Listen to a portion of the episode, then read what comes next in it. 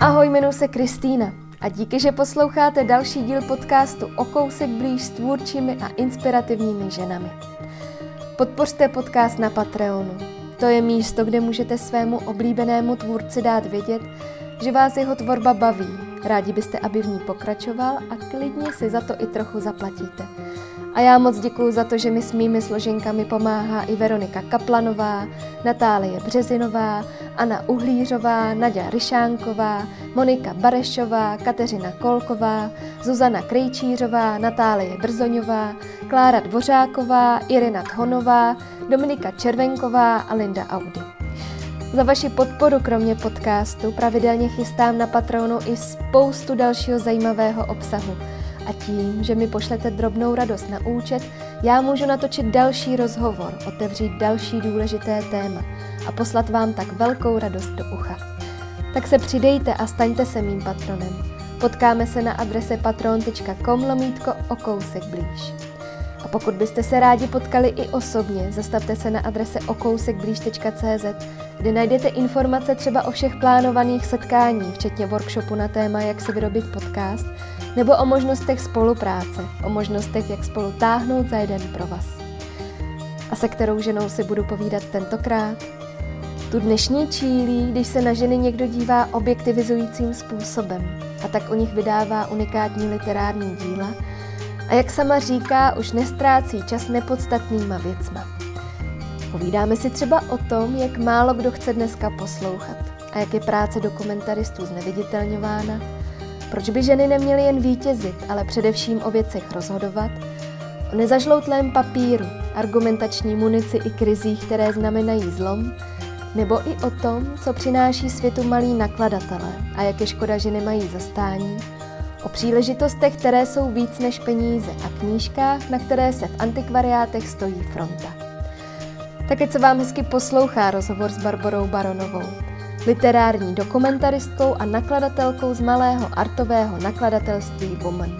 Když jsem třeba před rokem a půl dělala mezinárodní projekt Dialog, tak jsem schválně, když jsem mohla nějakým způsobem uh, hovořit o, nebo uh, zasahovat uh, nějakým způsobem do výběru těch účastníků toho projektu, což byl takový vzpomínkový projekt k roku 1989 pro Česká centra, tak jsem schválně tlačila na tom, aby to rozvrstvení bylo generační, genderové hmm. a tam jsem si schválně vybírala na půl muže, na půl ženy a ty rozhovory byly na konkrétně specifické téma a v tom případě e, tam není důležité to, jestli to je muž nebo žena, ale to téma, ale zajímavé je to potom, když je člověk čte, tak e, to téma nahlíží buď mužskou nebo ženskou perspektivou.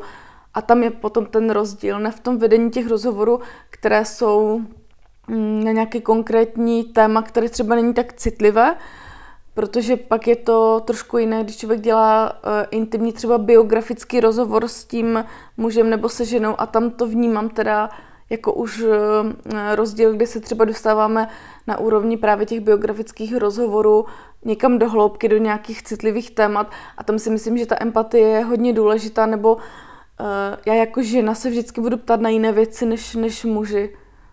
Takže asi myslím, že v tom je, je rozdíl potom v tom tématu, které člověk zpracovává a tam je potom rozdíl v tom, jestli dělám rozhovor se ženou nebo s mužem. Hmm. Ty jsi třeba sama zjistila, že oplýváš tou schopností umět se zeptat? Ano, Eh, když se to tak řekne, tak to zní jako nějaká specifická vlastnost, ale já si myslím, že celý ten trik není v tom se umět zeptat, ale umět naslouchat. Eh, myslím si, že od přírody lidi jsou, nebo hodně lidí inklinuje k tomu říkat své, říkat, nebo sdělovat tu svoji perspektivu, nebo mluvit o tom pohledu svém na svět a vyprávět své příběhy a málo kdo chce už poslouchat. To je i dneska vidět třeba na sociálních sítích, kdy e, spousta lidí, kteří by třeba neměli jinak příležitost sdělovat svůj život nebo své postřehy, tak vlastně využívá tuto možnost. A vlastně to kouzlo celé spočívá v tom umět poslouchat, ale není to jenom o tom, že člověk si vyposlechne tu otázku, ale zároveň o nějaké schopnosti zároveň paralelně s tím analyzovat nějaké věci, eh, které v tom rozhovoru třeba zaznívají pod eh, jako v hlubině Mhm, pod a, a pak se umět ptát na ty věci. Takže to spíš myslím, že je nějaká kombinace nejenom ptaní otázek, ale vlastně poslouchání a nějaké analýzy toho, co ten člověk říká a pak třeba by, tě, by měl člověk třeba připravenou sérii otázek, tak eh, třeba je to o tom, že člověk pak ty otázky třeba nemusí ani položit, ale jde po nějakém flow toho rozhovoru nebo těch odpovědí. Hmm, hmm. Mně dost často přijde právě zpráva, jestli se třeba dá vytvořit na to workshop, jak mm-hmm. se správně ptát. Já s tebou naprosto souhlasím, mně přijde, že spíš je dobrý vlastně trénovat to poslouchání, to naslouchání. Máš pocit, že ty se v tom sama zlepšuješ, čím víc rozhovorů vedeš? Myslím, že člověk se asi zlepšuje v nějaké empatii nebo v posuzování těch věcí, co potom použít, na co se zeptat, v nějaké spíš citlivosti. A myslím si, že to je zase nějaké vyhodnocování na základě toho, kolik je rozhovorů člověk udělá. A myslím si, že velké umění je třeba dělat si rešerše dopředu, ale pak už chodit třeba na ty rozhovory úplně jako nastavený na to, že člověk ty informace nějak vstřebal a nechat toho člověka vlastně mluvit. Ale to je opravdu dlouhá, dlouhá, dlouhá cesta a ne vždycky se vyplatí, protože mě už se to taky nevyplatilo. Udělala jsem si rešerši a neměla jsem potom takové ty backupové otázky a z toho rozhovoru jsem potom odešla roztrpčená v polovině. Eh, Já jsem byla rozčilená, druhá strana byla rozčilená, ten rozhovor nikdy nevyšel a vlastně je to nějakou dobu už zpátky a um, takže myslím si, že i taky umění umět odejít z rozhovoru, který, který třeba není tam prostě uh, uh, nějaká ta jiskra. Vím, že často třeba novináři jsou tlačeni uh, udělat s někým rozhovor, s kým by třeba ani rozhovor udělat nechtěli. Hodně často je to pak třeba na těch rozhovorech vidět. Zrovna teďka, když o tom mluvíme, uh, podle mě skvělý přístup k rozhovorům má Tomáš Poláček v Reportérovi. Teďka zrovna reflektuju jeho rozhovor s Oldřichem Kaiserem, který nechtěl dávat rozhovor a potom to dopadlo tak, že Poláček jel s Kaiserem do Osvětimi a byli tam několik dní spolu a vznikalo něco jako reportážní rozhovor a to je potom takové to umění jako, a je v tom vidět ta vášeň, e, ta touha dostat se k tomu člověku blíž a není to jenom o tom, že člověk má splněno, odevzdá nějaký rozhovor s někým, kdo je třeba zrovna v kurzu a jako člověk, který se pak profesně tím věcem věnuje, tak to, hmm. tak to vidí, cítí to v tom a teď jsem zrovna se dostala k příloze jednoho nejmenovaného deníku, kde byl jeden rozhovor, nechci být konkrétní, uh, úplně jakoby říkat, co to bylo, ale vlastně z toho asi čtyřstránkového rozhovoru mám strašně trpký pocit, protože uh, jak jsem tady před chvíli mluvila o nějaké etice třeba rozhovoru, mm. tak tam přesně došlo k tomu, k čemu by nemělo docházet a to je vytěžování. To znamená, že je to jednostranné vytěžení toho člověka, kterého se e, jako novinář nebo dokumentarista e, člověk ptá a tam došlo k tomu, že kdyby ten text vyšel v bulváru, tak e, nevidím tam vlastně rozdíl. Hmm. Bylo to jakoby parazitování novinářky, byla to žena, parazitování novinářky na tragédii hmm. jednoho člověka a to je pro mě úplně špatně a jak jsem mluvila o té etice, tak uh, i ty rozhovory by vždycky měly být o nějakém vzájemném obohacení. Já rozhovory dávám um, třeba pro podcasty nebo uh, když mám možnost uh, u těch věcí se i zamýšlet. Zrovna teďka ráno, dneska jsem přišla trošku později, proto, protože pro novinářku a studentku žurnalistiky Kristinu Čtvrtlíkovou jsem četla přepis rozhovoru, který jsme spolu dělali pro univerzitu a mně prostě přijde úžasné, když třeba ta Kristýna se tak skvěle ptá, že já na základě toho jsem schopná v tom rozhovoru, který jsme spolu vedli, eh, formulovat nějaké myšlenky, které se ve mně ehm, střádají a je vlastně na základě toho povídání se s člověkem, který projevuje zájem o tu moji práci, jsem schopná se profesně jako extrémně hodně někam posunout a z toho mám radost. Takže i třeba, když přišlo pozvání do tohohle podcastu, tak jsem si říkala, že se těším, protože mě to vždycky pomůže sformulovat něco, mm. co, co se ve mně odehrává a je to pro mě i velký posun a proto to vnímám mm, pozitivně, vlastně jako nějaký dialog, jak jsem říkala na začátku. Mm, mm. Báro, vítám tě v podcastu O kousek blíž. Jsem moc ráda, že se potkáváme.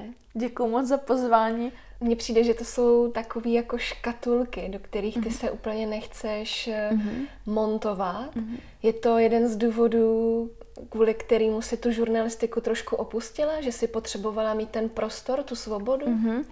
Pro mě bylo hodně důležité mm, mít uh, možnost komple- zpracovávat různá témata komplexně. To znamená v okamžiku, když má člověk třeba uh, prostor, nevím, třeba 6 tisíc znaků, tak uh, mě to omezuje, protože vím, že když to téma je opravdu široké a já se nechci uh, posunout na úroveň nějaké generalizace těch věcí nebo dělat je jako banální, jako prvoplánově srozumitelné, tak potřebuju ten prostor větší. To znamená, pro mě je ta kniha úplně úžasná věc, úžasné médium, ale zároveň řeknu i opačný názor novinářky a dokumentaristky Judity Matyášové, která právě zase aplikuje jiný přístup to znamená, že ona má ráda právě krátké úderné texty, mm. protože říká, že pro ní je nejdůležitější jako co nejvíce skoncentrovat mm, eh, to téma nebo tu myšlenku. A je to taky jako, uh, Judita píše skvělé věci, takže i tohle, je, i tohle je nějaký přístup. Já mám zase ráda ten přístup toho velkého prostoru, kdy se na tu jednu věc dívám třeba z 20 různých úhlů pohledu. Hmm, hmm mně přijde, že občas eh, se tak jako upozadňuje ten autor třeba v tom dokumentu. Mm-hmm. Jak ty si myslíš, že je vlastně důležitá ta osoba toho tvůrce? Já jsem za tu otázku nesmírně ráda, protože eh, zrovna v těchto dnech řešíme takové velké téma s ministerstvem kultury ohledně non-fiction literatury. Mm-hmm. Eh, ta je vlastně eh, v literárním segmentu úplně, úplně, úplně na posledním místě. Mm. Letos vlastně poprvé je non-fiction na základě nějakých eh, dlouhodobých tlaků vnímána mm, jako svébytný žánr a může se poprvé žádat na ministerstvu kultury do, na, do kategorie non-fiction, za což jsem nesmírně ráda. A přesně to ukazuje to, jakou roli tedy má i ten autor non-fiction literatury. Když se uvědomíte třeba na knížkách Aleše Palána, který eh, x měsíců, let jezdí za někým natáčet rozhovory samotáře, nebo když se podíváte třeba na práci Magdaleny Sodomkové, která udělala uh, takovou dokumentární detektivku, dělala jako podcast, ale potom i jako knížku, když vidíte, jako kolik měsíců a let je to práce, nebo když um, třeba řeknu ke své práci, kterou jsem teďka dělala, což je knížka Ženy o ženách, já jsem na ní pracovala čtyři roky a je to vlastně extrémně náročná intelektuální práce pro všechny ty zúčastněné, ať co dělá Aleš, ať co dělá Magdalena, ať co dělají jiní lidi kolem non-fiction.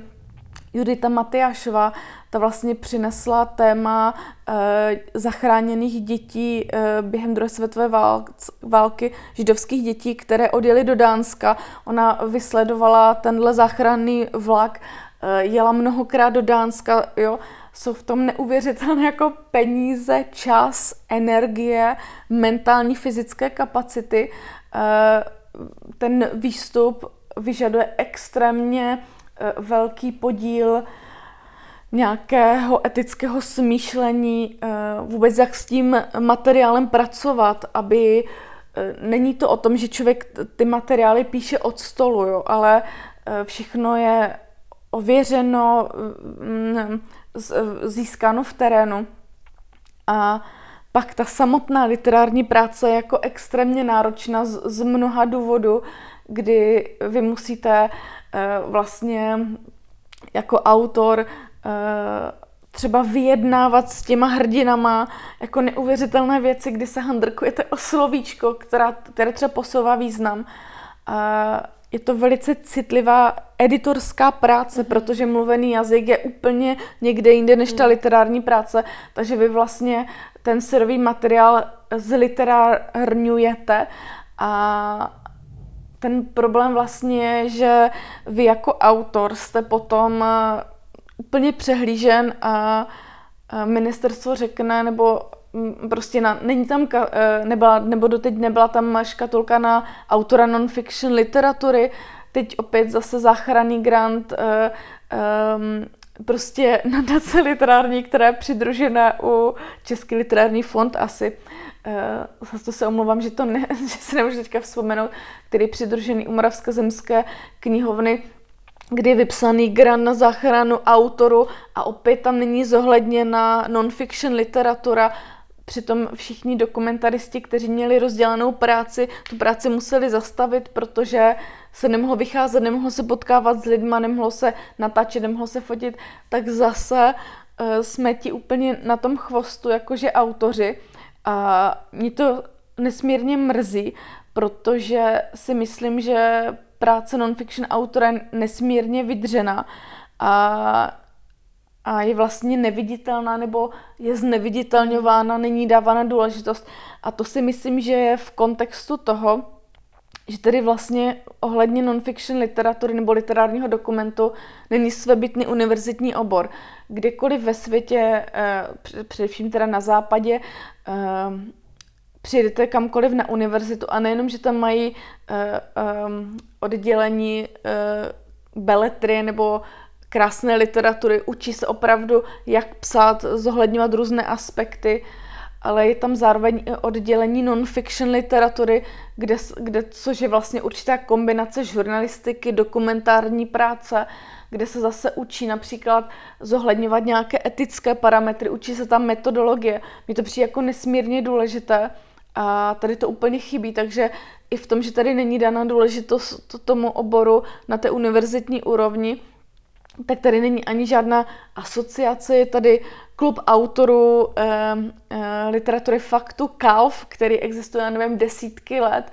A, ale když se člověk podívá, tak jsou to vlastně eh, tvůrci, kterým je dneska třeba 70, 80 mm. let. Jsou to bývalí třeba vojenští historici, nebo jsou to cestovatele a vlastně vůbec to nereflektuje to, kam se hmm. ta literatura non-fiction dneska posouvá. Ehm, můžeme diskutovat o tom, co tam vlastně do toho patří. Jestli tam patří třeba eh, Katka Tučková, která eh, píš, napsala třeba Žítkovské bohyně eh, nebo Vyhnání Gerty Schnirch a vychází z nějakých dobových dokumentů. Ehm, můžeme spekulovat, jestli tam patří rozhovory, ať už zmíněný Aleš Pala nebo Karel Hvížděla, hmm nebo vlastně jako spousta uh, dalších tvůrců. Můžeme spekulovat, jestli tam patří třeba uh, knížky um, takové konceptuální, třeba které dělá Kateřina Šeda.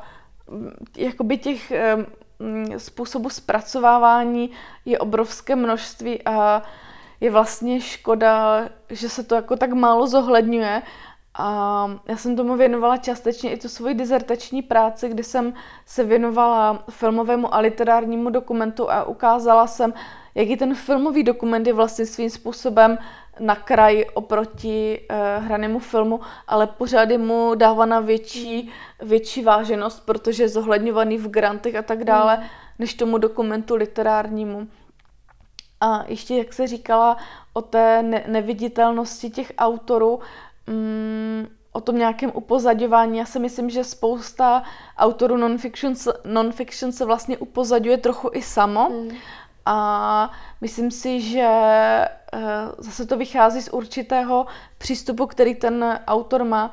Já třeba, mm, když jsem vedla ty rozhovory pro knížku Ženy o ženách, tak jsem se vlastně nechtěla úplně příliš upozadovat v mých otázkách, protože mi přišlo důležité vést s těma ženama právě dialog, ale například, když uh, jsem psala knížku slečny nebo třeba intimita, tak jsem vlastně ty texty přepisovala do nějaké literární erformy a tam si myslím, že už třeba moc nezaznívám, takže je to spíš ne o tom, že by se cíleně každý tvůj, nějaký tvůrce buď upozaďoval nebo neupozaďoval, ale o tom, že se to non-fiction dílo vždycky samo řekne o to, jestli tam má být ten autor prezenčně nebo ne.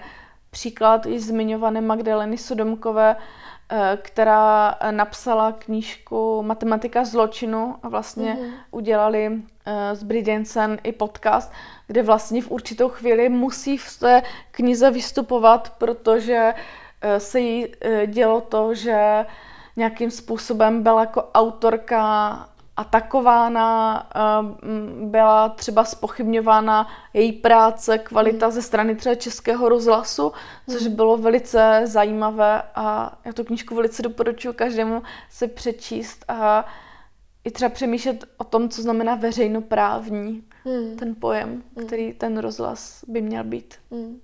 Tím, že je to taková trochu popelka, ten, ta dokumentaristická práce, já si dokážu představit, že tam je jako spousta frustrace, kdy přesně člověk nemá třeba dostatečné množství těch peněz, z toho času. Teď dlouho vlastně nemůže člověk nic ukázat, dokud to není hotový. Mm-hmm. Jak ty se s tím vyrovnáváš? Mm-hmm. Já třeba uh, nevím o nikom, kdo by byl tím frustrovaný, i když mm. ta frustrace by byla na místě. Já spíš myslím, že všichni to děláme z absolutního nadšení, mm. z velké lásky k tomu řemeslu, eh, z nějakého přesvědčení, že ty věci, které vznikají, vzniknout mají. A já vedu nakladatelský workshop, kdy vlastně v takových menších skupinkách řešíme vůbec jakoby průběh eh, praxe vydávání knížek a tam často říkám, že eh, člověk by si měl uvědomovat, že ehm, my jsme v dnešní době jako vystavováni tomu, že tou hlavní komoditou, kterou bych, s kterou bychom měli operovat, jsou peníze. To znamená, že člověk, když odvede nějakou práci, měl by za ní dostat zaplaceno. Ale já to mám trošku jinak, protože já říkám, že pro mě jsou příležitosti víc než peníze. A vlastně důkazem je třeba to, že když jsme to napsali knížku Slečny a ani jedna jsme se za to nevyplatili honorář a prostě tu knížku jsme poslali do světa a že jsme třeba na základě té knížky pak dostali možnost vycestovat na měsíc do Japonska a udělali jsme tam projekt o neprovdaných japonských ženách. A to pro mě je tak jako by mnohem víc, než to, že člověk vydělá nějaké peníze a pak to pustí, nevím, třeba do hypotéky a spolkne mu to banka nebo něco. Pro mě ta příležitost má mnohem vyšší cenu než, než hmm. A myslím si, že to tak má docela hodně lidí, třeba kolem té dokumentární práce nebo non-fiction literatury.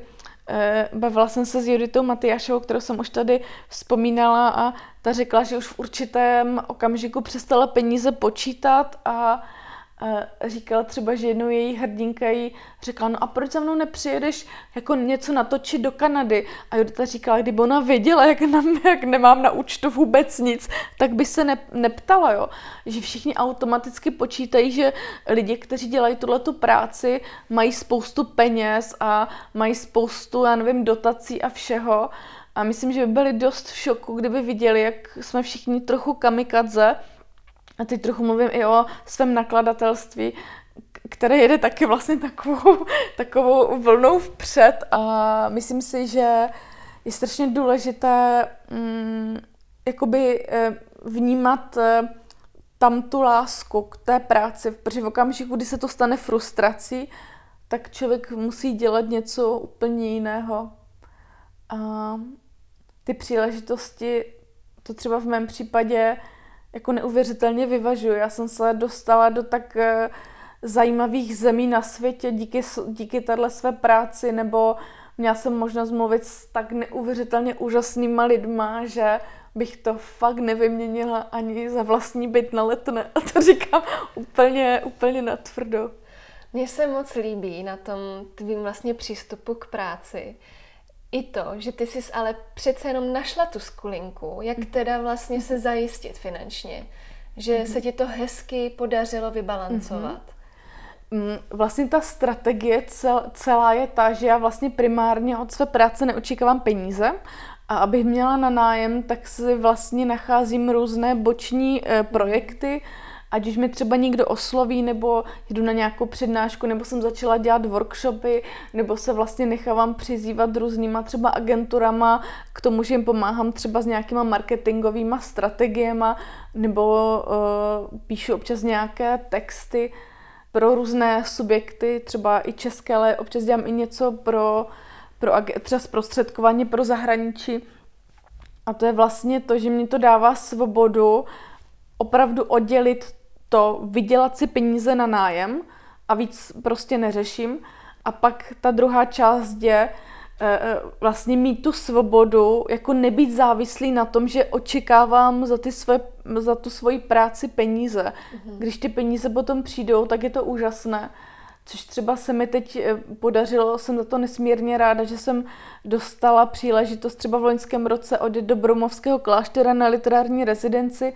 Letos mě teďka čekat, zrovna teď jsem měla být v Budapešti, ale je to odsunuto na červenec, takže vlastně prostřednictvím takovýchhle třeba maličkatých e, možností těch literárních výjezdů pak e, mám možnost a čas a prostor pracovat e, velice efektivně na těch projektech a tlačit je jako dopředu a vlastně jsem se, nebo se snažím se vždycky eh, hrozně rychle eh, v rámci nějaké krátké časové jednotky uživit, abych měla eh, vlastně na ty základní věci, které člověk potřebuje, abych měla maximum času potom dělat ty věci, které mě baví a hlavně, které mi přijdou smysluplné. Mně vlastně bude letos 40, což je fakt jako úplně hrozné. A já když se podívám, eh, že mám už takový kus života za sebou a nevím, jak dlouho mě čeká ta, ta další čas a doufám, že ještě pořád nejsem jako zdaleka v polovině svého života, ehm, že vlastně ehm, chci ten svůj život ehm, jako prožít efektně, ne, efektně a efektivně především tak, eh, v tom smyslu, že nechci ztrácet čas věcma, které mně přijdou nepodstatné. V letošním roce třeba edituju tři knížky, které chystám do tisku a všechny tři jsou podle mě tak nesmírně důležité, aby vyšly, mm-hmm. že já třeba i kus toho svého času, který mám eh, vyblokovaný na svoji vlastní autorskou práci, nesmírně ráda věnuju třem dalším projektům a několika dalším lidem, vlastně proto, že mně přijde smysluplné, aby ta jejich perspektiva, ty jejich názory, ty jejich prožitky, ty jejich setkávání vlastně myšlenky vyšly do světa a to mě vlastně baví a dělá mě to jako nesmírně šťastnou, protože e, kdybych měla nějak pojmenovat e, to, co v životě chci, tak to je nějaká smysluplnost a mít tu smysluplnost v, právě především i v té profesi. Mm-hmm. Jak, jak si to můžu prakticky představit? Mm-hmm. Třeba v rámci měsíce. Mm-hmm. Ukrojíš si týden pro komerční věci a tři týdny se zabýváš tím, co tě baví mm. vlastně? Mm-mm.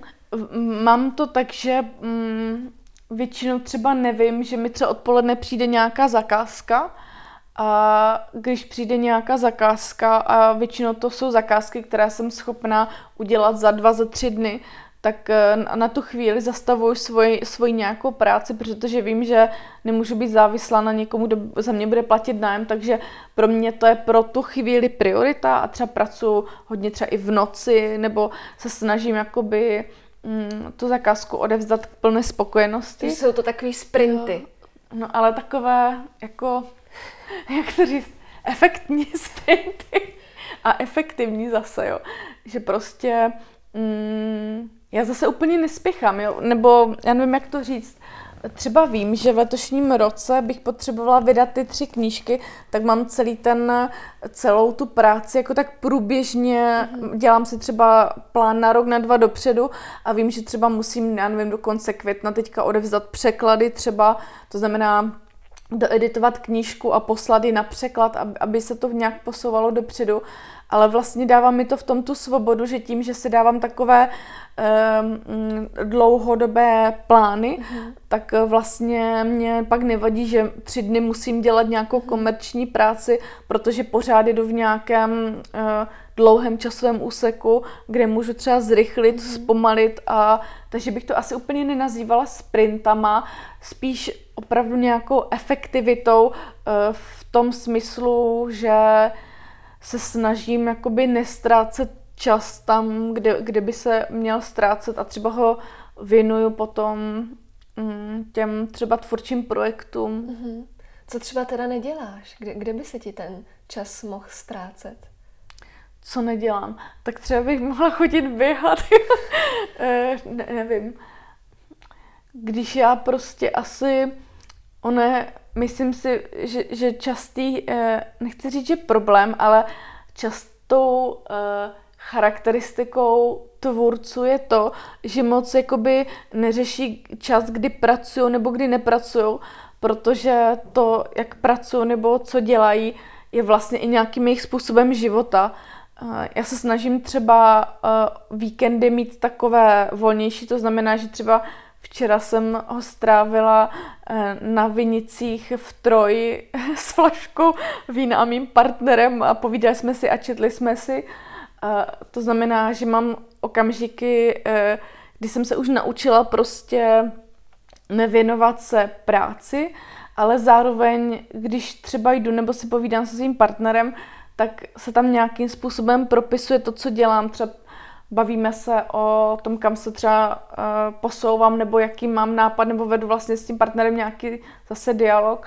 A, a je to práce, není to práce, jo, že, že si nedokážu vlastně úplně jako rozdělit můj život na to, kdy pracuju a kdy nepracuju. A spíš, kdybych měla být jako, eh, jakože vtipná, tak si řeknu čas, eh, kdy si vydělávám na ten nájem a čas, kdy si na ten nájem nevydělávám, ale třeba eh, ta otázka byla, jestli mám někde ještě časovou úsporu, nebo jak to... No jako co mhm. vlastně teda neděláš? Kde ti přijde, že ten čas je zbytečně promrhaný? Jaký aktivity? Mm-hmm. No třeba si myslím, že opravdu jako trávení času na sociálních sítích je vlastně čas, který je úplně zbytečný a je to problém podle mě úplně celé naší generace a tam si myslím, že mám ještě rezervy, že bych třeba nemusela úplně jako trávit tam tolik času. Na druhou stranu se zase říkám, že pro mě ty sociální sítě jsou nějakým způsobem i nějakou profesní, prof, nějakým profesním nástrojem a teď nemyslím jenom to, že já tam něco nasouvám, ale to, že tam vedu s určitýma lidma uh, nějaký nechci říct, že intelektuální vnitřní monolog, ale třeba sleduju Posla půlnoci, což je takový eh, literární žurnalista, který zároveň eh, má eh, skupinu knihomolové a vlastně třeba teďka v této chvíli, kdy eh, se objevila pandemie a kdy se jako hodně živě posouval nějaké, nějaké téma kolem literární grantu, rezidencí, komunikace s ministerstvem různých iniciativ typu knihex a tak dále, tak on to byl schopen svýma příspěvkama velice jako rychle a um, účelně jako reflektovat uh-huh. a pro mě to znamenalo, že mi to pomáhá udržovat v nějakém střehu a třeba být schopna sama reagovat na nějaké mm. věci, nebo se tam rozvíjely nějaké diskuze. Uvedu příklad, eh, sama jsem třeba otevřela diskuzi o tom, že eh, v Magnezi liteře sedí dvě třetiny mužů a jedna třetina žen, cca, myslím teďka v těch rozhodovacích pozicích a to jsou takové jako nepřiznané věci, které ta společnost chápe jako eh, věci, které jsou neproblematické, ale oni problematické jsou, protože se upřednostňuje vkus mužů a například v kategorii non-fiction literatura, kde jsem já měla knihu, která se jmenuje Ženy o ženách, neseděla ani jedna žena, to znamená, že já se cítím diskriminovaná tím, že o mé práci rozhoduje pět mužů a není tam uh, reflektovaný hlas ženy nebo nějaký názor nebo nějaká perspektiva ženy. Spousta lidí si tyhle věci neuvědomuje, takže i já sama mám potřebu o těch věcech jako dávat zprávu a otevírat ten prostor na to uvědomování si. A vlastně k tomu řeknu jako hodně aktuální věc, o které jako přemýšlím od včerejška. Jak jsem z- zmínila Eh, toho Petra eh, z posla půlnoci, tak eh, tam dával odkaz na rozhovor s nakladatelem Grada, který řekl pro mě naprosto jako větu, která mě absolutně rozčílila. A sama ještě nevím, jak to zpracovat, jestli k tomu má vzniknout nějaký příspěvek, ale celé mě to zapadá do takového ještě širšího kontextu. Já, já ho teda řeknu. Uh, před pár dny uh, byla taková diskuze, eh, Anička Štičková měla rozhovor v deníku N. Anička Štičková je nakladatelka z nakladatelství Nová beseda a taky dělají non-fiction literaturu, měla velký prostor v denníku N vlastně popsat současnou situaci kolem platformy Knihex, eh, která se snaží upozornit na situaci malých nakladatelů a to, jak vlastně tady existují parazitní eh, e-shopy na knihy, jak se tady vlastně jako děje skupování knižního trhu a my jsme válcovaní Eh, vlastně určitým chováním velkých subjektů a nemáme tady úplně zastání a proč je důležité mít teda nějakou platformu komunikační pro malé nakladatele malé nezávislé střední nakladatele. A na to se rozvinula uh, taková online diskuze, kdy vlastně uh, tam padaly věty typu já bych ty malé nakladatele nepřeceňoval a tak dále. A já jsem si právě uvědomila na rozhovoru tady s, eh, s eh, panem majitelem Grady, který řekl jako neuvěřitelnou věc v tom rozhovoru, kdy říká, no, že, že mají tu nabídku těch knih, která dokáže uspokojit celou rodinu. To znamená, že například lékař si může koupit nějakou, nebo právník si může koupit nějakou odbornou literaturu, a uh, pro děti jsou tam ty dětské knihy a pro manželky, že teda vydávají kuchařky, jo. A pro mě to je tak strašně stereotypní přemýšlení, že to vlastně krásně reflektuje ten názor, který uh, padl, nebo jde to uh, k tomu názoru, že uh, malí nakladatele, tady prostě přeceňujeme malé nakladatele, ale já si právě myslím, že malý nakladatel by nikdy nepřemýšlel takhle stereotypně a schematicky. To znamená, že my děláme knihy pro toho tatínka, ty intelektuální knihy a potom ty kuchařky pro ženy. Ty jsem úplně odběhla od té otázky, kde by se dal šetřit ten čas. Ano, na těch sociálních médiích, ale zároveň mi ta sociální média, eh, nechci říct, že mi dávají munici pro nějakou moji argumentační hru, ale, ale vlastně uvědomuju si díky i sociálním médiím, jak jsou tady eh, různé názory a kolik názorů ještě pořád je třeba diskriminující, když prostě ředitel velkého nakladatelství, které vydává odbornou literaturu, eh, řekne něco takového, že pro maminky, uvedl to jako příklad, chápu, ale jako vzít ten nejvíc kliše příklad, že pro otce máme odbornou literaturu a pro, pro ty maminky kuchařky, tak to mě vždycky může úplně vytočit. A vlastně mě to ale pomáhá jakoby přemýšlet a krásně se to sešlo s tou debatou o těch malých nakladatelích, protože myslím si, že jestli malí nakladatelé něco dělají, tak o těch věcech přemýšlejí a nevnímají to jako ty knížky, které vydávají jako komoditu pro, pro ženu, pro muže, ale vnímají to e, jako nějakou věc, která může obohatit svět kohokoliv. Hmm. Možná nějaký nový názor, ano. nové otázky. Ano. Protože se mají jakoby možnost podívat na svět jiným pohledem. Ona o tom hezky mluví Susan Hotter, nakladatelka z knižky Bibliodiverzita, kterou jsme eh, vydávali asi před dvěma rokama a já jsem se se Susan seznámila v Austrálii a ona říká moc hezkou věc, že právě by bylo super, kdyby člověk eh, občas udělal to, že nejde jenom po těch mainstreamových mm. věcech, ale dá právě příležitost i třeba neznámé knížce, neznámému autorovi, protože díky tomu, že půjde mezi, mezi mm, jako prokličkuje tou masírkou těch, těch placených reklam, ať už v metru nebo v časopisech a sáhne i po knížce autora, o kterém životě neslyšel, eh, nebo po nějakém žánru, který si původně myslel, že by ho třeba nemohlo zajímat, nebo po tématu, které si myslí, že je úplně mimo jeho, jeho oblast zájmu, tak eh, tam teprve dochází k nějakému obohacování, protože já sama jsem milovníkem severských detektivek, protože je to nějaká paralela nebo nějaký něco, co mě uvolňuje od, od toho vypětí, které mám v tom jiném typu literatury, ale taky prostě nejsem typ, který si koupí kde co. Opravdu si čtu i recenze a vidím prostě, um, snažím se sahat po nějakých třeba těch lepších dílech a sahám i tak, že nejdu primárně po tom, na co je reklama, ale právě, že se třeba přečtu i nějakou recenzi od někoho, kdo se tím třeba dlouhodobě zabývá a právě dobré prokličkovat, protože díky tomu, že člověk eh, nesáhne po něčem, co jenom po 50. opakuje stejný model, eh, i když to jako reflektuje žánr třeba detektivky, ale nesáhne po něčem, co se vlastně jenom tisíckrát replikuje a jenom se tam ta postava jmenuje jinak a je tam jiný způsob vraždy a tak dále,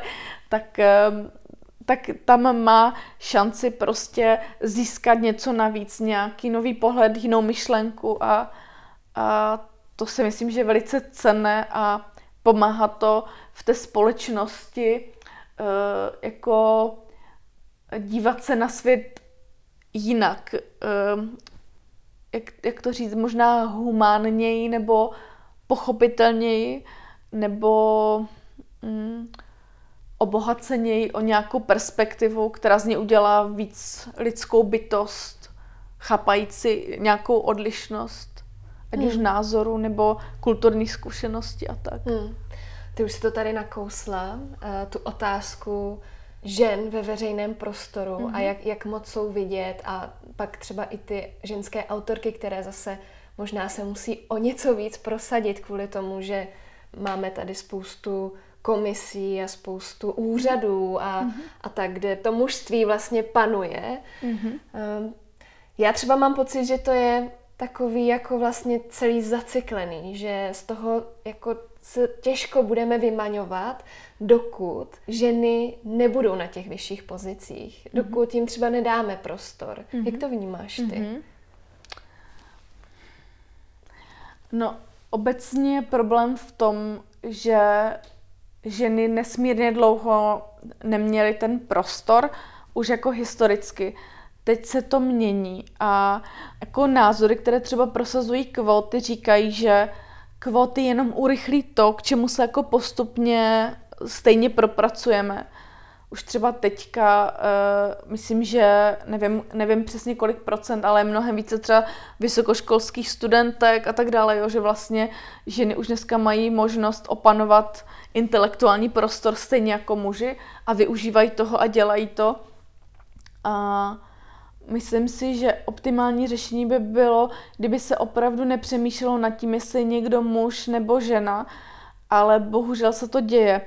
Já mám takovou zajímavou zkušenost, když jsem uh, z, jedné prostě uh, interní obhajoby mé práce, kdy jsem uh, se bavila s kolegy o, o mé práci a byla jsem dotázána, proč třeba v té mojí práci nejsou žádní muži, mm-hmm.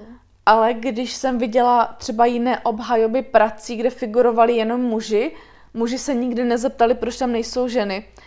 A jsou to takové podvědomé stereotypy, například eh, tu, kterou jsem říkala, že uh, ředitel nakladatelství automaticky uh, verbalizuje myšlenku, že muži jsou ti vědci, ženy jsou ty um, kuchařky, že to je něco, co je tady podvědomně zakousnuto ale myslím si, že ti muži jsou v tom často utvrzováni svojí vlastní zkušenosti, že opravdu třeba mají doma tu manželku, která, která vaří, nebo že mají, e, nevím, dceru, která rodí v 18 letech děti a rodina je pro ně primární.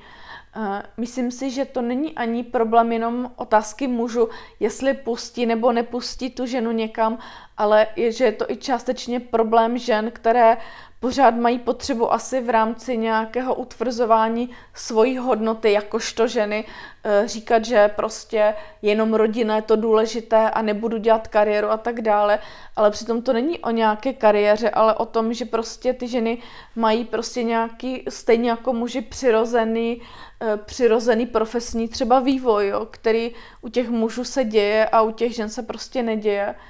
Um, myslím si, že nech, nechci být uh, zobecňující, ale byla jsem nedávno na takovém hodně zajímavém workshopu kolem gender studies, kde jsme se bavili v takové skupince asi deseti žen a jednoho muže o tom, um, jestli vystupovat třeba v médiích, což je otázka těch manelů, že uh, panelů obsazovaných muži, a kdy opravdu třeba několik eh, žen řeklo, že byly vyzvány někam mít, ale nešly tam, mm. protože se necítí třeba kompetentní a tam zase jako vyplývá to z nějakých zjištění, kdy se říká, že muži jsou spíš ochotnější hovořit o více problémech a ženy raději hovoří jenom o svoji expertní oblasti a proto je třeba důležité, aby vznikaly mm, nějaké Eh, třeba seznamy žen, které jsou ochotné a schopné mluvit o určitých tématech. Vím, že jeden čas se tomu věnovala Pavlína Louženská,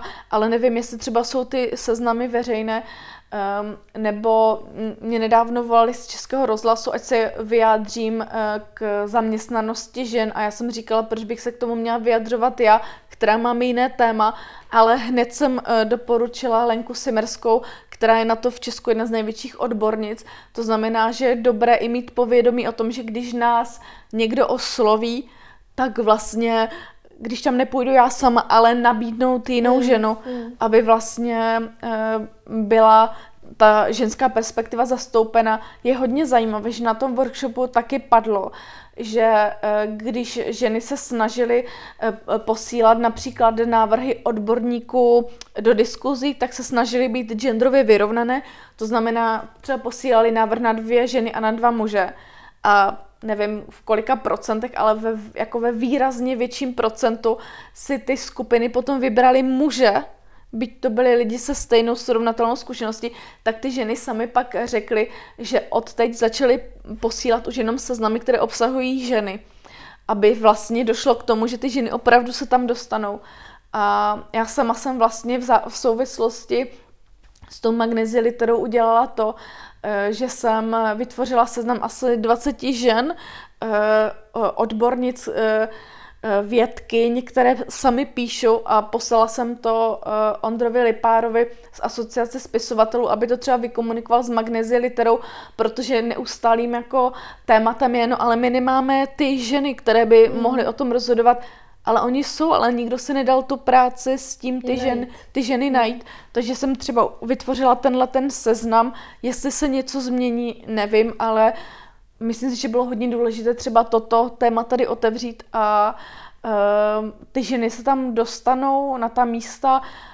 Je, hm, na tom workshopu jsem sama třeba říkala, že já sama se nevždycky cítím komfortně vystupovat někde v nějaké diskuzi, třeba proto, že charakterově jsem poměrně cholerik a bojím se, třeba jestli to ustojím, tu situaci, třeba nějakou konfrontaci, nebo protože mluvím hrozně rychle, že mám pořád jako přízvuk, uh, že nevypadám fyzicky úplně jako uh, reprezentativně, protože mám křivé zuby, ale pak jsem si řekla, no a co? Jako tohle všecko my ženy musíme prostě jako odsunout stranou a prostě jít tam s tou naší myšlenkou a hlavně se třeba nikdy nenechat vtáhnout do toho, že budu odpovídat nekompetentně na něco, čemu nerozumím. To znamená hlídat si třeba v těch diskuzích no, to pole, v kterém se pohybuji, protože myslím si, že hodně často se čeká na to, až někdo udělá chybu a vlastně proč se nechat zdiskreditovat tím, že se budu vyjadřovat k něčemu, čemu nerozumím. A myslím, že jsem tím pádem už asi zodpověděla tu otázku, že si mm, ženy v různých rozhodovacích funkcích chybí. Uh, myslím si, že uh, třeba v těch diskuzích, konkrétně k té magneziliteře, padalo, no ale vždyť spousta žen uh, v minulých ročnicích byla třeba mezi vítězi, ale to není o tom, kdo zvítězí nebo kdo nezvítězí, ale kdo rozhoduje. A to je, myslím, ten největší problém, mm. že ty ženy jsou často vnímány jako reprezentantky do počtu nebo jako reprezentantky krásy a, a to je prostě špatně, jo? že pořád se na ženy díváme nějakým uh, objektivizujícím způsobem a já jsem na to nesmírně citlivá. Mm. Takže tak. Líbí se mi, že neházíš flintu do žita, protože dokážu si představit, že spousta, a teď se vůbec nechci jako mhm. dotknout žen, ale věřím tomu, že spousta by tak jako máva nad tím rukou a řekla si, no tak nemám prostě šanci, když, to, když o mě teda rozhodují muži a já mám extra ženský téma, tak eh, se mi líbí, že to jako nenecháváš jen tak a snažíš se proaktivně pro to něco udělat. Mm-hmm. Ještě je strašně důležité asi v tuhle chvíli říct, že to, že o ženách rozhodují muži, není vždycky špatně. E, v tom smyslu, že já jsem pro, ať o ženách rozhodují muži, ale ať je tam stejný počet i žen, ať je to vyvážené.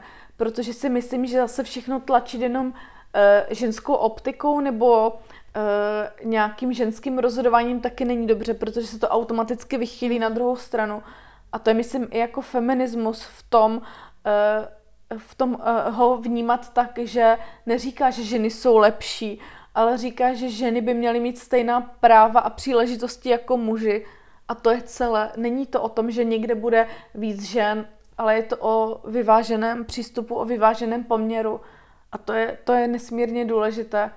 A ještě o tom boji, já jsem takový, hm, já mám asi tu šťastnou povahu, že jsem optimista a že vlastně ty věci dělám pořád tak, jak si myslím, že bych ji měla dělat a nevzdávám se um, v tom smyslu, že vidím, že občas se podaří nějaký posun. Třeba teďka v souvislosti s tou krizi se objevilo jako spousta různých iniciativ, které se snaží prosadit nějaké změny a třeba, že jsem uh, už někdy v březnu 2018 třeba psala otevřený dopis Ministerstvu kultury uh, v tom, co by se mělo změnit a vycházelo to z té knížky Bibliodiverzita, která je pro mě takovou jako klíčovou, zásadní takovým orientátorem v tom, jak sama jako nakladatelka a autorka fungovat. Uh, a snažila jsem se něco změnit a vlastně přišla odpověď, že ty věci se dají změnit, ale ne na individuální úrovni, ale třeba když se spojí více lidí a teď se stala ta šťastná věc v souvislosti s pandemí, že se opravdu spojil obrovské množství malých nezávislých nebo středních nezávislých subjektů, které vlastně mají úplně stejnou představu o tom, jak by měly věci fungovat jako já a ty věci se postupně mění už jenom to, že teďka se vytvořila koronka na non-fiction literaturu v grantech. Je prostě naprosto úžasné. Ale já to říkám jenom jako příklad. Při těch drobných věcí mm. je spousta a třeba mě těší, že ministr kultury řekl, že se uvědomuje rozdíl mezi literaturou nebo uměním a biznisem. A to jsou takové drobné věci, které které už pro mě jsou důležité. Někdo řekne, když, když nedám miliardu, tak, tak to nic není, ale už pro mě jenom to, že někdo verbalizuje, že existuje rozdíl mezi uměním a biznisem, je pro mě jako strašně cené a opravdu si toho vážím a doufám, že ty pozitivní změny budou ještě dál a dál následovat. Je potřeba, aby přišla krize, aby to znamenalo ten posun? V tomhle konkrétním případě vnímám krizi jako jediný způsob, jak se, dají, se daly věci změnit.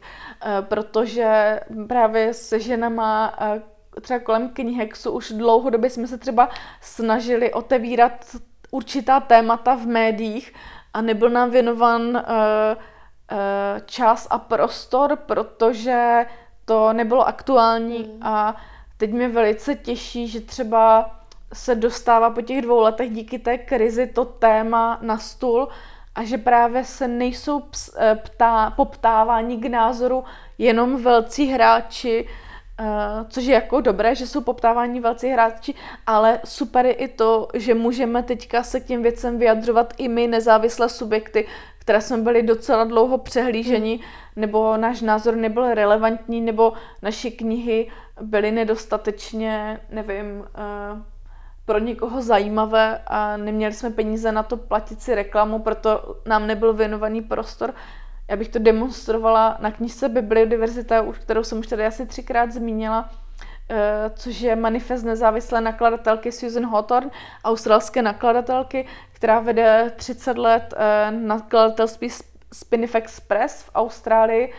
Ehm, a ona se celých 30 let, nebo ještě předtím, než založila své nakladatelství, které je feministické a zabývá se lidskými právy a rasismem a kolonialismem a uh, genderem, tak ona předtím pracovala e, v nakladatelství Penguin, takže viděla i to, jak ten svět funguje v nějakých uh, uh, velkých uh, biznisových sférách. A když pak založila to nakladatelství, tak na základě svojí zkušenosti napsala právě knihu Bibliodiverzita, což znamená roz, knižní rozmanitost a poukazuje na to, jak strašně důležitou roli má kniha v kultuře. A já jsem se tu knížku snažila eh, dostat do eh, všelikých médií a bylo zajímavé, že opravdu oni psali třeba jenom uh, slovenský kapitál, fraktál, třeba řekněme takové jako angažované uh, deníky nebo týdeníky nebo měsíčníky nebo nějaká periodika, které vlastně uh, trošku inklinují k levicovému smýšlení, které se zabývají uh, takovýma úplně nemainstreamovýma tématama mm. A vlastně o, o tu bibliodiverzitu, protože to vnímám, že je naprosto klíčová knížka v dnešní době pro pochopení vůbec toho, jak svět knih funguje a e, protože tematizuje nějakou kulturní kolonializaci, kterou si vůbec neuvědomuje. Prostě otevírá témata, které si jako člověk, který žije v nějaké kultuře, vůbec neuvědomuje. Jak, co třeba způsobuje e, právě to, že někdo skupuje nezávislá knihkupectví eh, a nakladatelství, co znamená, když se zavře nemainstreamové knihkupectví v městě a tak dále, jako otevírá spoustu jako zajímavých témat v rámci svých esejí. A jak já vlastně to téma jsem se snažila na to poukázat, ale když co to tady začíná dít v Česku, pojďme se na to podívat, protože tady dopadneme stejně, jako dopadli třeba v té Austrálii, nebo jak dopadli v Americe, kde vlastně byla požerána obrovským dílem nezávislá kultura a jak je vlastně vůbec těžké jakoby uh, udržet nějaký alternativní nástroj, um, názor ve společnosti, což dělala ta nezávislá nakladatelství třeba. A zajímavé bylo, že v okamžiku, kdy se stala krize, tak pro spoustu lidí ta kniha přestala být svým způsobem levicová, uh-huh. ale začali si uvědomovat, že, že má nějaký obecně platný názor, uh, že vlastně popisuje něco navzdory tomu, že třeba někomu není sympatická takzvaně feministická ideologie a tak dále, tak najednou jako funguje to jako úžasný příklad uh, toho, že to nemusí být jenom téma feminismu, ale jako dalších milion témat, které zaniknou, pokud se tady prostě začne dít to, co v západním světě, to znamená, začne se tady uh, mainstreamovat třeba na základě nějakých obchodních transakcí a tak dále uh, nezávislá kultura. A velice mě potěšilo, že ta krize vlastně umožnila začít tu knihu vnímat jinak a najednou se dostala i do mainstreamových médií. Hmm. A což je přesně důkaz toho, že někdy opravdu jenom krize může znamenat zlom v různém smíšení o věcech. Ale vidíme to i na jiných úrovních, ať je to třeba téma bezdomovectví nebo téma Airbnb, jak vlastně jenom krize pomůže jakoby pročistit uh, ty věci, které jsou třeba víc založené na nějakém získávání kapitálu, který je přednější než třeba lidská bytost. Hmm. Mně přijde, že i v rámci tvého nakladatelství Woman uh, ty knížky opravdu vnímáš jinak. Jsou to až takové jako umělecké artefakty. Je to nejenom, že tam je hodnota v rámci toho obsahu, ale i tam vizuální stránka je hezky Děkuju. Eh, pojmutá. Pro tebe je hodně důležitý, aby ten text nebo ten obsah, ten, to poselství byl propojený uh, s tím vizuálem. Já musím za tuhle myšlenku eh, poděkovat dvěma lidem, Dytě Pepe, fotografce a Milanovi Nedvědovi, grafickému designérovi, kteří vlastně tu naši první knížku Slečny připravili tak, jak ji připravili, ať už po fotografické, tak po grafické stránce. A Dita tenkrát řekla pro mě jako nesmírně důležitou myšlenku. Ona řekla, na té knížce jsme pracovali 3-4 roky a tak to musí na té knížce být i vidět. Veškerá ta energie, snaha, to, jak jsme se prostě tomu věnovali, kolik je tomu v tom stráveného času, naší nějaké tvůrčí kapacity, tak ta knížka by to měla odrážet. A já jsem se vlastně uvědomila, že má obrovskou pravdu, speciálně přesně u těch projektů, s kterými člověk tráví tři, čtyři roky, eh, že je chce vlastně nějakým způsobem důstojně uzavřít. Hmm. Eh, já vždycky se směju, že se snažím třeba eh, dělat knížky na papíru, který třeba hned nezežloutne, protože když se podíváte spoustu knížek, třeba ještě ani nejsou koupené a ten papír, který byl původně bílý, už začne žloutnout a vlastně ta kniha je, tím to ukazuje, že ta kniha je prostě jako tlačena na cenu, aby byla prostě co nejlevnější, aby tam byl co největší zisk, ale já si říkám, přece není jako cílem zahltit planetu 50 tisíci výtisky, které nakonec stejně v 80 případech skončí v lepším případě v, v antikvariátu a v horším případě prostě budou vyhazované do popelnice a tak dále. Já jsem si řekla, že chci jít úplně jinou cestou a to, že ty knížky vznikají v nákladu tisíc, maximálně 2000 kusů.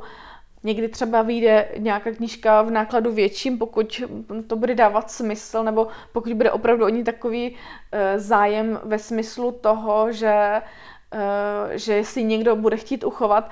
E, pro mě je totiž strašně důležité, aby tu knížku, když se člověk pořídí, aby měl na celý život když ji nebude mít na celý život, tak ať ji dá do antikvariátu, kde stojí na ní fronta, když to řeknu jako přehnaně, což je třeba příklad knížky Slečny, která je už několik let vyprodaná a měsíčně mi chodí několik e-mailů. A tu knížku vydáme znovu. A já jsem řekla, že ne, že prostě ať si každý počká, jestli prostě se objeví v antikvariátu, protože si myslím, že náklad 2000 kusů je dost relevantní na to, aby se ta knížka dostala k tomu, kdo ji chce. A ona se vždycky jednou za čas objeví právě třeba v antikvariátu a tak by to mělo být, jo, že to je prostě nějaké rodinné bohatství, nějaká hmm. sběratelská věc, protože si myslím, že ty myšlenky, které v těch našich knížkách jsou, a teď nechci, aby to znělo, jako že se chlubím tím, že píšeme jako převratně důležité věci, ale třeba i tím, že je to non-fiction a znamená to nějaký dokumentární záznam e, světa, že ta knížka bude mít hodnotu třeba i za 100 let, protože se stane třeba nástrojem výzkumu eh, pro někoho, kdo bude se eh, dívat třeba do historie. Jak jsem zmínila ty slečny, už tam vnímám eh, velký potenciál toho, jak zásadně se třeba změnilo vnímání nepravdaných žen jenom za těch deset let, co ta mhm. knížka byla psána. A takhle si myslím, že to bude získávat další a další a další hodnotu. A proto chci ty knížky dělat tak, aby prostě nekončili na smetištích, ale tak, aby si je lidi uchovávali a pak si je předávali z generace na generaci, což třeba u knížky, která je lepená a která je na žlutém papíře, se úplně třeba nebude dít, protože se jim v určité chvíli třeba rozpadne, ale tu naši se snažíme dělat i tak, aby člověk měl rád i jako objekt a opravdu si ji nechal a nechtěli pustit z domu. Hmm. Takže to je vlastně kombinace různých mých motivací, a taky je to, mm, každá ta naše knížka, tím, že dělám opravdu těch knížek maximálně dvě, tři knížky za rok, tak eh, pro mě je to takové děťátko a když porodíte děťátko, tak eh, taky chcete, aby třeba mělo, nevím, ručně háčkovanou dečku, anebo aby bylo zabalené prostě do nějakého pěkného poviánku a chcete ho vypravit do světa hezky. Jo. A ještě taková myšlenka, eh, která mě k tomu napadla, jak eh, jsem se bavila o té diskuzi mezi těma velkýma a malýma nakladatelama. Velcí nakladatelé třeba mají pocit, že malí nakladatelé dělají těch knížek málo, protože jsou možná neschopní nebo, nebo, nebo proto, že nemají peníze na to dělat těch knížek víc, ale, ten, ale to je úplně něco jiného. Já si myslím, že malí nakladatelé primárně, nebo ti, s kterými jsem v kontaktu, s kterými se třeba potkáváme na tom knihexu, tak primárně chtějí dělat krásné knížky a krásnou knížku je člověk schopen dělat jenom do té uh, podoby, do které vlastně jakoby dohlídne. Jo? A když jsem já v nakladatelství sama, a chci vlastně si vypiplat každou tu knížku, tak vím, že zvládnu maximálně třeba ty dvě, tři za rok kdybych chtěla dělat biznis, tak těch knížek eh, valím třeba 20 ročně, protože mi chodí docela hodně rukopisu a poptávek různých tvůrců, jestli něco nechci vydat, ale já to vlastně odmítám i z toho důvodu, abych se mohla opravdu maximálně relevantně věnovat každé knížce. Hmm. Každou knížku, než vyjde, xkrát přečtu, funguji tam jako editorka nebo spolueditorka s další editorkou třeba, kterou mám k ruce a vlastně Baví mě i to potkávání se nad těma knížkama s grafikama, s uh, fotografama, s tvůrcema. Vnímám to jako takovou rodinnou záležitost mm. a uh, i to třeba uh, klíč, podle kterého si vybírám, s kým tu knížku chci dělat, tak vždycky je to, to, je to člověk, kterého chci mít ráda nebo kterého mám ráda, protože to je tak intimní věc dělat knížku, takovým způsobem, jako ji třeba eh, dělám já nebo další mý kolegové v mm. malých nakladatelstvích, že jako mě uh, dává smysl dělat knížky do té doby, než začnou být anonymní, to znamená, že mě nějaký externí tvůrce něco přisune, já to pošlu do tiskárny a tím moje mm. role skončí. Já prostě nechci být velký nakladatel. Jako nechci. Já, já si to chci dělat pomalu, v klidu, s láskou jako zažívat kolem toho ty radostné emoce, setkávání. Je, je to pro mě životní styl asi nějaký. Hmm. Mně přijde, že nejenom, že tak trošku vracíš hodnotu knížce, jako, jako vlastně tomu, tomu předmětu, hmm. ale i všem těm lidským pracím, který se tam kolem toho točí. No tady to, co jsi řekla, má teďka jako obrovské, jako napadá mě hned tisíc věcí k tomu, jo. To třeba, co jsem už zmínila, to, aby byli lidi relevantně zaplaceni, což ale zase souvisí se vzděláváním lidí, proč ta knížka tolik stojí, že když stojí 250 korun, tak třeba eh, korektor tu knížku četl jenom jednou a není jsou tam zohledněné všechny věci, to znamená, jí nebyla věnována dostatečná péče, eh, nebo to, že nebyl dostatečně zaplacený tvůrce, nebo jo, protože můžete vždycky věci dělat jenom do té míry, eh, do které z toho nejste frustrovaní, jak se říkal o té hmm. frustraci. Jo. To znamená, že já se opravdu snažím teďka opravdu třeba platit těm lidem, což třeba s Ditou, jak jsem říkala, jsme si nevyplatili u prvních knížek honorář. Přinesl nám to ty příležitosti, ale tohle nemůžu aplikovat do nekonečna a nemůžu to aplikovat na všechny třeba se snažím, když třeba se nepodaří na tu knížku sehnat dostatečně nějaké peníze externě, třeba tím, že platím limitovanýma edicema, že ti tvůrci dostanou třeba uh, knížku Jindřicha Štrajta s originální fotografií, což má obrovskou hodnotu nejenom pro teď, ale třeba i do budoucna. Hmm. To znamená, že se snažím uh, o ty lidi prostě trošku starat v tomhletom duchu, prostě nějakou, nějakým prostě s tímhletím stříčceným krokem. Ono totiž v dnešní době si opravdu dokážu představit, že spousta knížek vyjde jenom v elektronické podobě. Já knížky v elektronické podobě nečtu, zkoušela jsem to několikrát ve svém životě a vždycky mě to jako trošku odradilo. Sami jsme ale teďka kvůli krizi vydali knihu Slečny, slečny jako e-knihu, protože to byl nějaký jako nástroj, jak se vypořádat eh, s, se situací a, a jak třeba zareagovat i na to, že je po, po, po té knížce poptávka, už je vyprodaná a že si chce někdo přečíst, tak to jsem teda udělala tenhle ten eh, krok s tou e-knihou, ale osobně si myslím, že eh, knížky našeho typu úplně jako nemají eh, v té e-podobě uplatnění vzhledem k tomu, že hodně pracujeme třeba s tou výtvarnou stránkou, s fotografiemi a tak mm. dále. A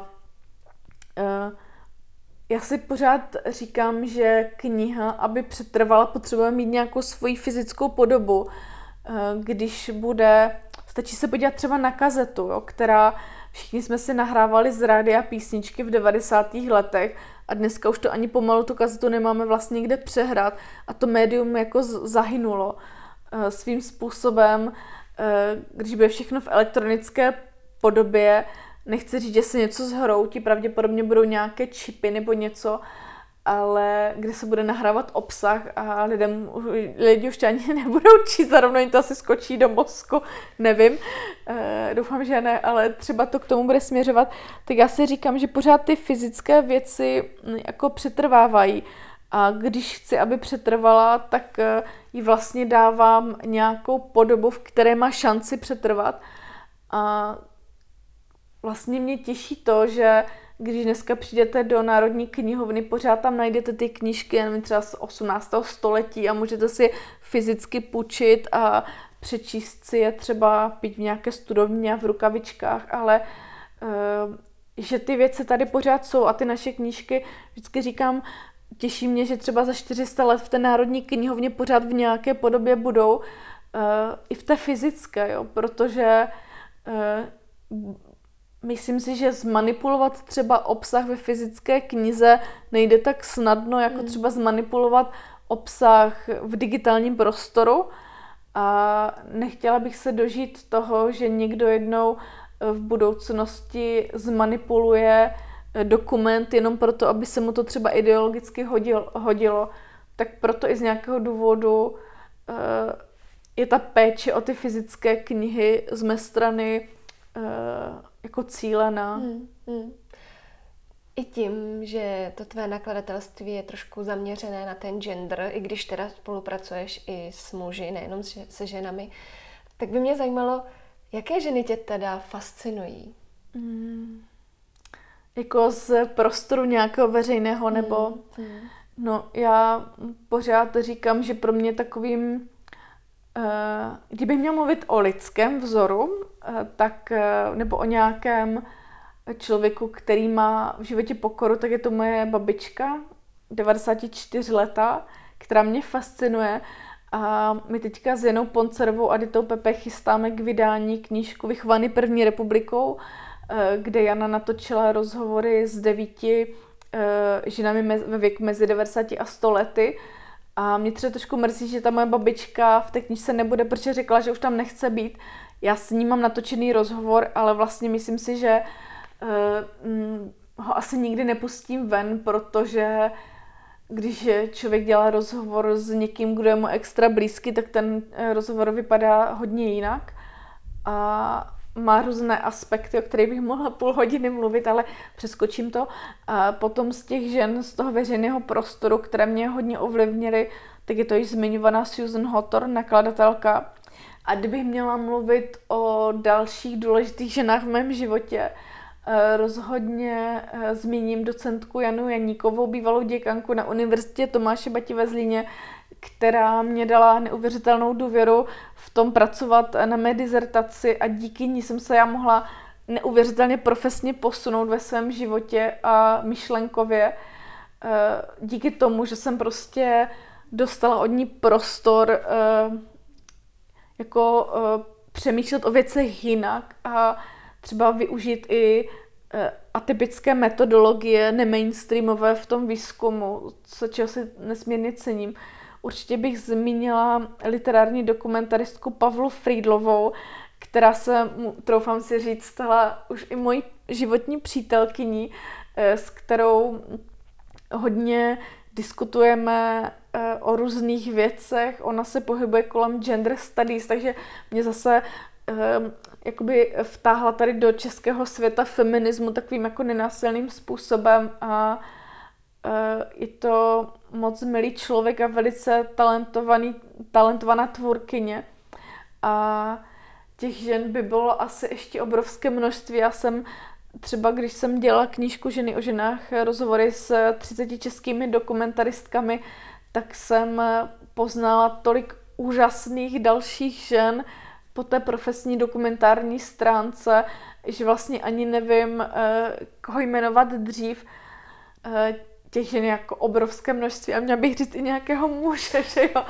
Já jsem se ptala na ženy. Dobře, ale já řeknu jednoho muže, třeba takový hodně zajímavý muž v mém životě, byl pan učitel Labudek, který mě učil hrát na housle, když, když uh, jsem byla mladá, než jsem odešla v 18 do Prahy, tak třeba je člověk, kterého jsem měla strašně ráda a mám.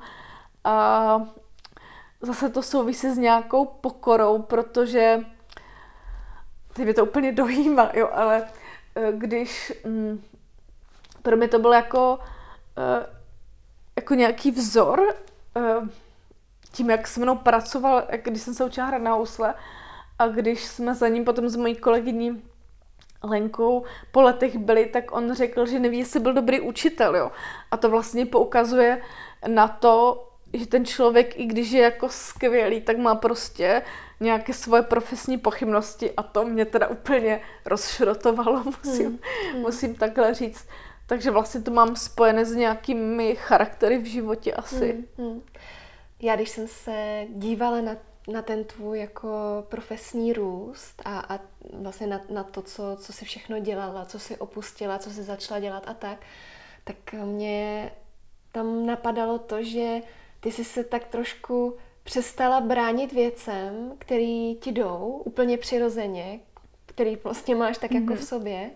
Začala si to poslouchat a možná i díky tomu si teď spokojená s tím, mm-hmm. co děláš. To děkuji moc za tenhle ten postřeh, protože si myslím, že to je úplně přesné.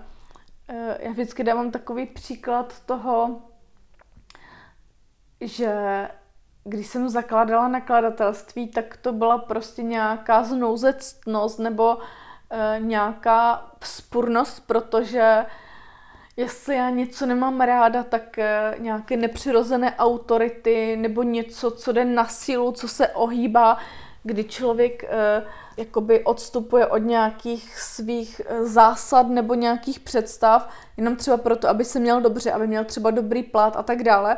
A já jsem v jednu chvíli odešla z práce přesně proto, že jsem, že jsem si řekla a dost. Chci si jít nějakou svojí cestou a vždycky člověk musí dělat nějaké kompromisy drobné typu, aby prostě měl na nájem, tak nemůžu se rozletět úplně své volně a dělat si úplně všechno na 100%, co se mně líbí, ale třeba na takových 95% si to už dělám, což mě jako nesmírně těší. A ale i v té svobodě člověk občas eh, naráží na věci, které si myslí, že třeba se mu nestanou.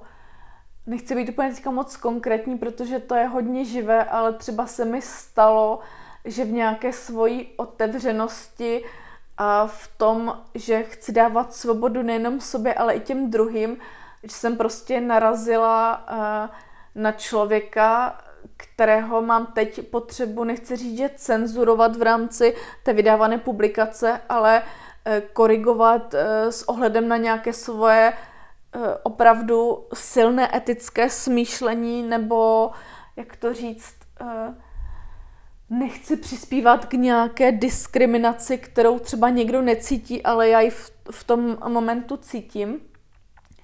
A takže vlastně najednou já sama ohledávám hranice toho, co je vlastně ta bezbřehá svoboda a dopřávání svobody dál a dělat ty věci tak, jak k člověku jdou a uh, jestli prostě někdy není nutné jakoby vystoupit na břeh, rozhlídnout se a říct si jako kde, kde jsou ty hranice nebo uh, kde kde vlastně se pohybuju, jo? jestli ještě pořád jedu v tom hlavním proudu, kterým jsem chtěla jet, nebo mě to smíklo do nějaké boční říčky a já prostě jsem někde uh, v, v rámci nějaké své jako otevřenosti a bezbřehosti dopustila něco, co se mně nelíbí a co vlastně není eticky správné.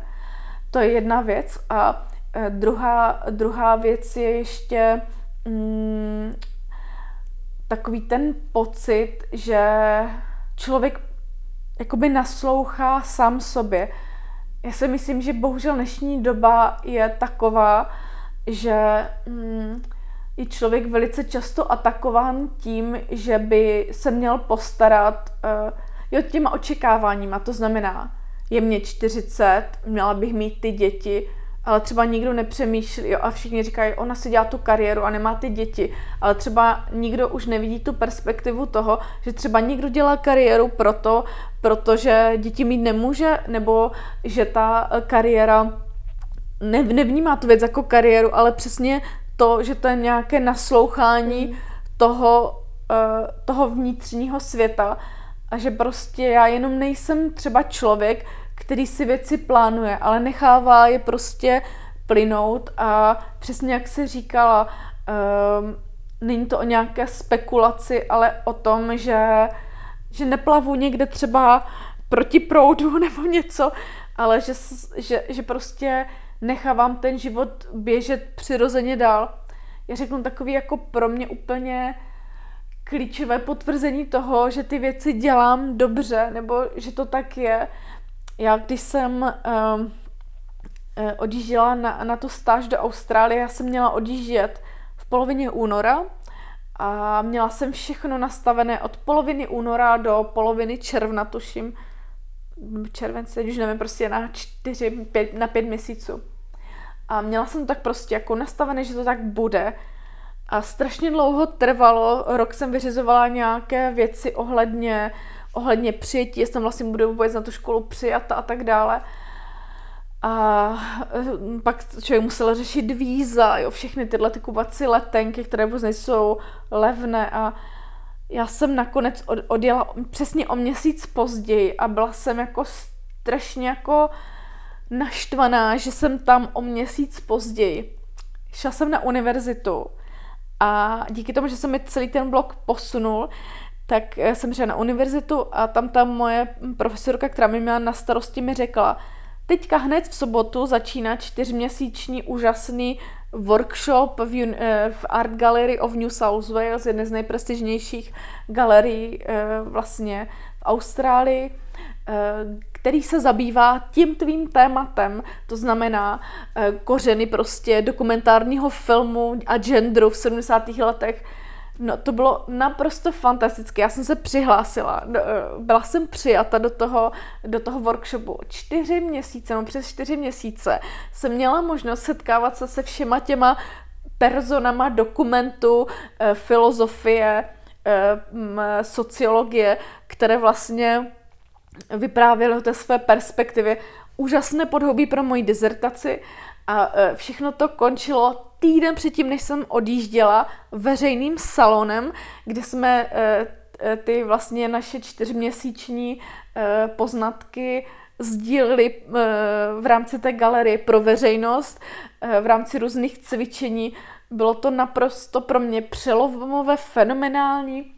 Měli jsme tam třeba workshopy na tom, jak nehierarchicky diskutovat, jak se třeba připravit na to, když eh, vlastně o vás rozhoduje eh, panel eh, složený z někoho, kdo nezdílí vaši perspektivu.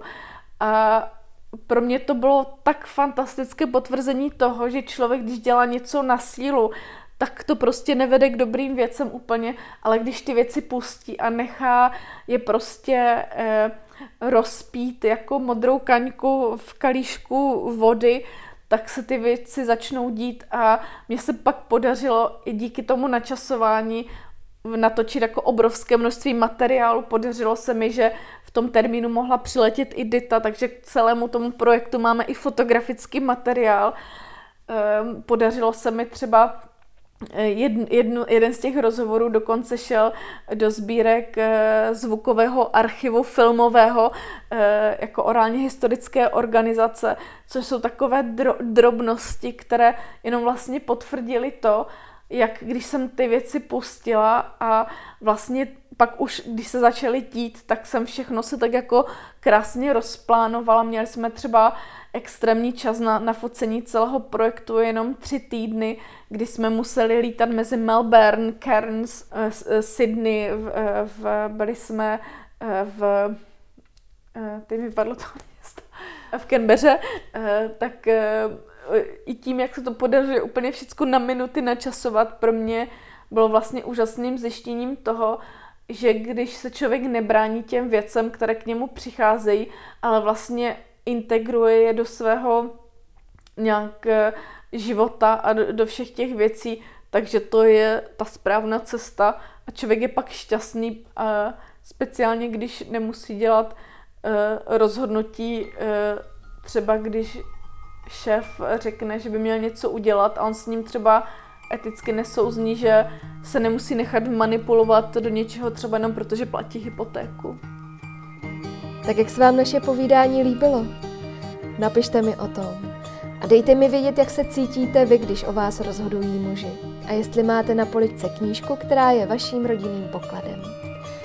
Pokud byste chtěli Báru pozdravit, podpořit nebo je něco hezkého povědět, najdete ji jako Barboru Baronovou na Facebooku na baara.cz nebo na by-vo-men.com. A zastavte se i na adrese okousekblíž.cz. Kromě tvůrčích žen tu najdete i spoustu příležitostí, jak se podpořit, osobně se potkat nebo se něčemu novému přiučit. Pokud se vám podcast líbí, budu ráda, když ho budete sdílet se svými blízkými. A když mi dáte vědět, jaká témata či ženy byste si rádi poslechli, nebo jak bych mohla podcast vylepšit, ať už komentářem či zprávou na Instagramu nebo poštou na buďmezavináč okousekblíž.cz. Také mě potěší, když budete podcast ve vaší oblíbené aplikaci odebírat a na iTunes mi necháte krátké hodnocení. A budeme si o kousek blíž i na Facebooku, Instagramu či Patreonu, kde se můžeme vzájemně podpořit a kde pravidelně dávám vědět o všem, co nového se chystá. Tak se těším zase příště. Do té doby se mějte moc fajn a brzy se slyšíme.